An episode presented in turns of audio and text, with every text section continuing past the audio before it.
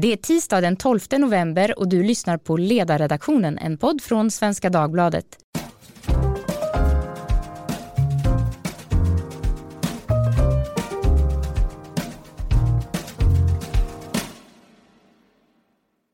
Jag heter Maria Ludvigsson och idag ska vi tala om EBO, lagen om eget boende som Moderaterna idag meddelar att man vill avskaffa. Eh, här en kort resumé om EBO. Lagen infördes 1994 av den borgerliga regeringen och innebär att asylsökande har rätt att ordna eget boende istället för att bo på därför avsedda statliga flyktingförläggningar. För detta får de boendeersättning av staten Lagen kritiserades tidigt av kommuner som Södertälje där trångboddhet och sociala problem ökade. 2015 tillsattes mottagandeutredningen som blev klar i mars 2018 och där föreslogs att EBO skulle begränsas. I januariavtalet kom krav på indragen dagsersättning för de som valde eget boende i socialt utsatta områden. Och nu har alltså Moderaterna meddelat att man helt vill avskaffa lagen. Med mig i studion för att diskutera detta har jag Boel Godner, kommunalråd i Södertälje och som länge kritiserat lagen. Välkommen! Tack. Vi har också Maria Malmer Stenegard från Moderaterna. Välkommen du också. Tack så mycket. Och Caspian Rebinder från den marknadsliberala tankesmedjan Timbro. Välkommen du också. Tack så mycket. Jag vill börja med dig Maria som är lite grann huvudperson idag. Vad är det Moderaterna föreslår idag? Vi föreslår egentligen tre saker och det handlar ju om att vi vill minska boendesegregationen. Eh, och om man då tar det steg för steg så vill vi för det första ta bort EBO Eh, och istället vill vi då att de som eh, söker asyl ska bo på de boenden som Migrationsverket tillhandahåller. Och det här bygger ju på att vi får kraftigt minskade volymer eh, som vi har pratat om tidigare, även i den här podden. Eh, och eh, att man då minskar eh, handläggningstiderna väsentligen. Eh, idag är det ju bara 30 procent ungefär som får ja efter prövning av asylskäl. Och 70% ska återvända. Vi tror att återvändandet underlättas också om man då har eh, ett eh, boende som tillhandahålls av Migrationsverket. Varför då? För att då har man kontakter med myndigheten eh, och, och man, ja, det blir helt enkelt lättare att veta var folk finns. Eh, och om man kortar tiden också så är det betydligt mer humant för då hinner man inte etablera sig i samhället för att sedan få ett nej och därefter utvisas. Eh, och då kan ju saker och ting ha förändrats på vägen också. Eh, sen vill vi för det andra då se över anvisningslagen. Vi tycker att den behöver vara kvar, åtminstone än så länge. Men vi bör se över vilka faktorer som styr där också bostadssituationen i kommunerna bör tas hänsyn till då. Och slutligen så vill vi vara tydliga med att etableringsboende ska gälla i max två år över hela landet. Idag gör kommunerna väldigt olika. Men vi vet att fyra av tio kommuner de erbjuder ett permanent boende direkt. Och det tycker vi sänder rätt konstiga signaler. När många andra får kämpa för att få bostad så får nyanlända då eh, direkt eh, en, en, permanent bostad. Vi tror att det är mycket bättre att man är tydlig och säger att vi har gjort en avvägning. Eh, två år tycker vi är rimligt för att utbilda sig, etablera sig, få ett jobb för att sedan kunna skaffa eget boende. Då. Och det här var era ganska pragmatiska skäl för att eh, föreslå den här förändringen idag? Mm, det kan man väl säga. Alltså, jag menar, vi ser ju enorma problem med integrationen och utanförskapsområden där människor tenderar att bosätta sig. Eh, där andra utrikesfödda bor, svårare att komma i kontakt med svenska samhället, svenska språket. Många barn far illa. Vi, I många utanförskapsområden så får inte ens hälften av dem eh, som går ut nian godkänt till de betyg som behövs för att de sen ska kunna studera vidare och kunna betala sin egen hyra. Mm. Det har ju egentligen funnits två sätt att se på EBO. Å ena sidan är möjligheten att själv ordna boende och därmed snabbare komma in i en gemenskap bland släktingar och landsmän av godo. Man kan också tycka att det principiellt ska det egna boendet vara eget ansvar. Men å andra sidan då som du är inne på Maria så finns anledning att kritisera utfallet av EBO. Alltså i praktiken har det lett till trångboddhet i vissa områden. Något som i sin tur lett till sämre integration än om man bott i mindre segregerade områden. Så tanken var en, effekten blev en annan. Och Boel Godner, du var en av de absolut första att kritisera EBO. Vad var det som fick dig att så tydligt tidigt ta avstånd från EBO? Vad upptäckte du? Ja, jag upptäckte, eller vi upptäckte i Södertälje att eh, många som valde EBO, det vill säga att eh, man väljer själv om man vill bo från första dagen i Sverige som asylsökande, mm. Eh, hamnade inte alls hos släkt och vänner, så det låter ju ganska mysigt och trevligt, utan i svarta hyreskaruseller organiserade av en uh, organiserad brottslighet som drar in jättemycket pengar på det här. som säljer dels rätten att skriva sig på ett boende som man inte alls behöver bo på. Um, och dels uh, madrassboenden, kan, en liten plats i en lägenhet där man kan bo ett tag och så får man flytta till ett annat ställe. Och det här är en förfärlig början på tiden som asylsökande och kanske så småningom också svensk, eller att få uppehållstillstånd. Så den första tiden är otroligt viktig och den har blivit förstörd för så många mmänniskor och en del blir också skuldsatta för livet. Det, det här är det som vi har protesterat länge nu. Och det här såg ni redan inledningsvis, alltså när, började, när e-bolagen infördes? Ja, 94 vet jag inte om vi, om vi såg det, men eh, vi, har, vi såg det här definitivt under kriget i Irak när flyktingmottagandet mm. var väldigt, väldigt stort i Södertälje. Det, kunde, det var upp till 2000 per år som kom under Irakkriget till just vår kommun. Det är som om det hade kommit 200 000 till Sverige om året och det gör det ju inte. Och under den perioden så växte de här systemen eh, upp och därmed blev e-bolagen otroligt, otroligt tydlig just i Södertälje. Minns du, fick du medhåll från något håll då när du var tidig kritiker? Nej, vi kunde, vi kunde inte se att vi fick medhåll av någon annan än Malmö stad. Mm. Det, för de såg samma utveckling som vi såg i Södertälje. Och, och det är ju så i, i Sverige i många frågor att ser man det inte själv så, så, så finns inte problemet. Och, och det här var någonting som var ett väldigt fåtal kommuner, så vi hade mycket, mycket svårt att uh, nå ut med detta. Och jag är väldigt glad idag att uh, Moderaterna, liksom Socialdemokraterna tidigare gjort, nu beslutat att vilja avskaffa e-bolagen helt. Caspian, du som brukar hålla de mer principiella argumentationslinjerna här. Vad kan man säga var eller är det principiella argumentet för EBO? Jag skulle faktiskt vilja börja med de rent praktiska frågorna. Jag tycker nämligen att det finns väldigt konstig argumentation från både Moderaterna och Socialdemokraterna som målar upp EBO som det stora problemet, som att det är EBO som har förstört integrationen, som att det är EBO skapar utanförskapsområden, skapar dålig sysselsättning. Eh, för några år sedan så skrev Boel att eh, de förslag som partier levererar för bättre integration bara kommer att vara plåster på såren som, så länge EBO finns, som om EBO faktiskt var grunden till en misslyckad integration i Sverige. Och det är ju helt enkelt inte sant. Eh, om man tittar på vad Boverket säger, vad man tittar på, på eh, asylmottagandeutredningen, om man tittar på utvärdering av forskare så konstaterar de tvärtom att eh, sysselsättningen bland personer som har bott i EBO är efter tio år något högre, det är en ganska liten skillnad men ändå något högre än i Migrationsverkets anläggningsboenden. Sannolikheten att man har en egen bostad är också något högre för de som har bott i EBO. Det är inga jätteeffekter det handlar om, det är ganska små skillnader här men integrationen verkar ju vara bättre för de som har bott i EBO än i anläggningsboenden. Och den andra punkten som jag skulle vilja lyfta, det är ju frågan om rena kostnader.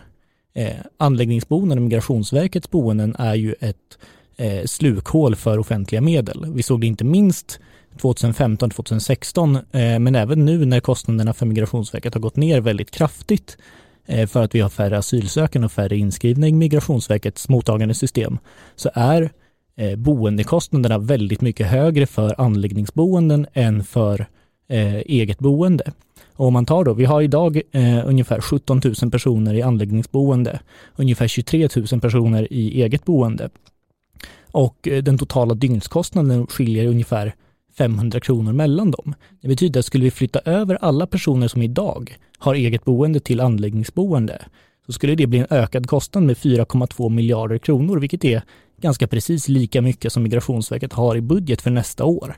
Så nu vet inte jag om Moderaterna har räknat på något annat sätt, men ungefär så blir det en fördubbling av Migrationsverkets budget för 2020 om man skulle införa det här nu för att då uppnå en lite sämre integration. Och jag tycker att det är en väldigt hög prislapp för ett mål som kanske inte är så värdefullt. Vi börjar med prislappen. Maria, har ni tittat på det? Ja, nej, men vi har ju varit väldigt tydliga, precis som jag sa här så vill vi ju minska volymerna drastiskt så att våra förslag som vi har presenterat idag bygger ju på att vi också närmar oss våra volymmål eh, på mellan 5 och 8 000 asylsökande per år och att man också minskar handläggningstiderna från i dagsläget flera år till mellan 3 och 6 månader. Får vi ner ner de kostnaderna, eh, får vi ner det i de tiderna så får vi också ner kostnaderna naturligtvis. Men det bygger ju på att man också avsätter resurser för till exempel migrationsdomstolarna så att det inte byggs upp balanser där, vilket vi ser nu med stor oro. Eh, men det här med ett slukhål för offentliga finanser, det, jag köper inte det riktigt. Alltså ser vi till att få en hållbar invandring där vi då dessutom kortar tiderna på de här boendena så är det en kostnad som samhället måste kunna ta. Om det i förlängningen leder till att vi får ett mer hållbart boende för barn eh, och andra nyanlända i Sverige. För, och med samhället menar du staten. Caspian, du hade kommentar till det? Ja, men även om man tittar på de här 8000 eh, personer som Moderaterna vill eh, sätta som mål, 5 till 8 000 eh, personer och skulle få ner handläggningstiderna väldigt kraftigt till bara ett år, så handlar det fortfarande om i runda slängar 700 miljoner kronor per år till ingen större nytta. För som sagt, eh, de utvärderingar som finns, alla utvärderingar som finns av skillnader mellan eget boende och anläggningsboende eh, pekar på en svag fördel för eget boende. Eh, inga stora skillnader som sagt, men man ska inte tro att det här är eh, såret i integrationspolitiken eller det som kommer att lösa någonting stort, utan tvärtom så blir det troligen marginella försämringar till en betydande prislapp. En kort eh, fråga på det bara Caspian. De här personerna, det är en svag, svag fördel säger du med de som har valt eget boende. Kan man se att den svaga fördelen oftast finns i städer och områden där det inte är så eh, överbefolkat som det är idag? Man tänker sig till exempel som Malmö och Södertälje där det i många år har varit eh, knepigt. Det är faktiskt tvärtom. Anledningen till att man får ha den här fördelen på, på arbetsmarknaden för personer med eget boende är förstås på bekostnad av vissa andra värden. Man bor trängre men man bor där det finns jobb. Vi har ju en negativ korrelation mellan tillgång till bostäder och tillgång till arbete. De, eh, de kommuner, de delar av landet som har flest tomma bostäder dit man kan flytta har också i regel sämst arbetsmarknader. Så de som bosätter sig i platser som Södertälje eller Stockholmsområdet i stort eller Malmö eh, har tillgång till en bättre fungerande arbetsmarknad men bor i gengäld trängre. Och man ska inte förneka förstås att det finns problem kopplat till trångboende. Det är trångboddhet och eh, de problemen eh, är viktiga att ta, ta hänsyn till och försöka göra någonting åt. Men jag tror att prislappen här är väldigt hög för en väldigt liten vinst. Maria, ett medskick innan du svarar. Eh, att sätta människor där det finns bostad, där kanske inte finns jobb. Vi känner igen det från mm. kanske mer eh, mm. privata sammanhang också. Vad säger du om det? Nej men det här är ju svårt och det finns ju faktorer som i anvisningslagen då som egentligen motverkar varandra och det handlar om att göra en avvägning. Eh, och, och visst är det så att det i många fall när det finns en fungerande arbetsmarknad så är det svårare att få bostad. Eh, men men det, ja, vi får göra en sammanvägning helt enkelt. Vi har sagt att vi är beredda att se över hur de här eh, faktorerna ska viktas också. Men att bostadssituationen ändå eh, beaktas tycker vi är högst rimligt. Det skulle... Är det viktigare än var det finns jobb? Nej, alltså att man kan stå på egna ben och skaffa sig en egen försörjning det är ju en oerhört viktig faktor för att kunna komma in i samhället. Det är prio ett. Det skulle jag nog säga är prio ett, absolut. Men också självklart faktorer som hur många har kommunen tagit emot hittills spelar också jättestor roll. Boel, din kommentar på Caspians beskrivning här att det finns en svag fördel med att ha e-bolagen? Ja, nej, men det är ju det är ifrågasatta siffror, men det, man, eh, det bygger just på att eh, man bosätter sig i storstadsområdena där det finns fler arbetstillfällen än vad det gör på andra. Men jag, jag vill ta det utifrån en annan synvinkel och det handlar om att Sverige behöver ha ett ordnat mottagande. Alla behöver starta livet i Sverige på ett ordnat sätt med en trygg bostad under en period i alla fall. Och eh, vi behöver ordning och reda på vilka som kommer och därmed behöver Migrationsverket ta emot alla till en början. Jag tycker att när man pratar om kostnader och alltihopa, det, det, vi, det vi pratar om i Södertälje, vi ifrågasätter aldrig invandringen eller invandrare, utan vi ser segregationens effekter, skolor där nästan alla barn har ett annat språk än svenska i botten och svårigheterna för dem att få ett bra liv. Eh, människor som hamnar i kriminella miljöer, i bostäder utstyrda av en organiserad brottslighet där du blir skuldsatt i den och därmed får en, en förfärlig start och skuldsättning för livet och, och otryggast möjliga boendemiljöer. Vi har jättemånga barn och unga som växer upp i den här miljön och som inte skulle behöva göra det. Att få starta i en annan kommun, oavsett om det finns arbetstillfällen eller inte, där barnen pratar svenska i skolan och där de vuxna får prata med andra svenskar på fritiden eller på dagarna och då kan man flytta vad man vill sen efter den etableringsperioden på ett ordnat sätt. och Ordna sin bostad själv i Södertälje eller i Malmö eller precis där man vill bo eller där man skaffar sig ett jobb som vi andra gör. Vi kan flytta när vi får ett jobb. Och det här tycker jag är den lösningen som är, som är vettig. Så jag håller inte med Moderaterna om allting naturligtvis. Men just det här med att avskaffa e-bolagen, att alla ska komma på ett ordnat sätt till Sverige och till kommunerna. Det är otroligt, otroligt viktigt för Sveriges framtid. Det är tydligt att eh, ni båda, eller kanske alla tre, efterfrågar att det ska bli mer ordnat, att man vill ha kontroll på det här som verkar, vi har en känsla av att det är utom kontroll nu. Eh, och ett sätt att få det ska då vara att man anvisar var de som kommer hit ska bo någonstans. Men var tänker man sig att det ska vara? Maria, ni som då har en idé om hur det ska bli mer ordnat. Eh, är det glesbygdskommuner eller vad är det ni tycker det här vore lämpligt? Är det då i, eftersom det finns i storstäderna väldigt många redan. Ja, nej men, det ser lite olika ut och i storstäderna ser det också olika ut beroende på vilken arbetsmarknadssituation man har. Men det vi säger är att, att anvisningslagen ändå, om man använder faktorerna rätt, bidrar till, bidrar till minskad segregation. Och det är ju prio ett för oss. Eh, och därför vill vi eh, tills vidare stå bakom den men då se över faktorerna. Och det är klart att om man avskaffar EBO så finns det ju alla anledning att då plocka bort den faktorn, det vill säga hur många asylsökande vistas i kommunen. Så att givet vårt policyförslag så måste man ju ändå se över fördelningen. Då tycker vi att också bostadssituationen bör beaktas i någon mån.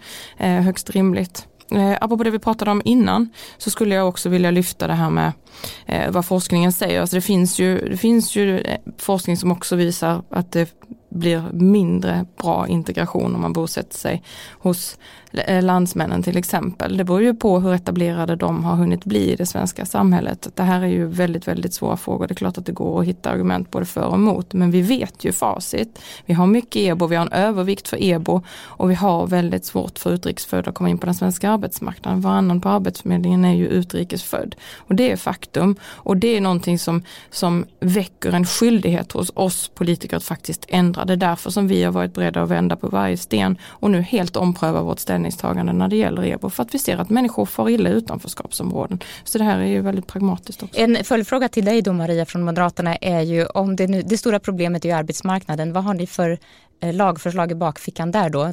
Det här är ju mer en reaktion på att arbetsmarknaden inte fungerar än en lösning på det. Vad kommer härnäst från Moderaterna vad gäller integrationsfrågan på arbetsmarknaden? Oh, det, jag tycker att vi har kommit med en rad förslag till skillnad från många andra partier. Vi får ofta kritik för att man vill sänka löner och sådär när vi säger att det är rimligt att om man inte har full kompetens för det jobb som man får att man då under en viss tid eh, under anställningen också får utbildning och därmed kanske lägre lön. Det är ju ett sådant exempel. Men även i de förslagen vi har presenterat idag finns det tydliga krav på att man faktiskt eh, ser till att etablera sig, utbilda sig eh, och skaffa sig ett jobb i och med att den här eh, etableringsperioden ska begränsas till två år i alla kommuner. Caspian, hur ger man dem en chans att etablera sig?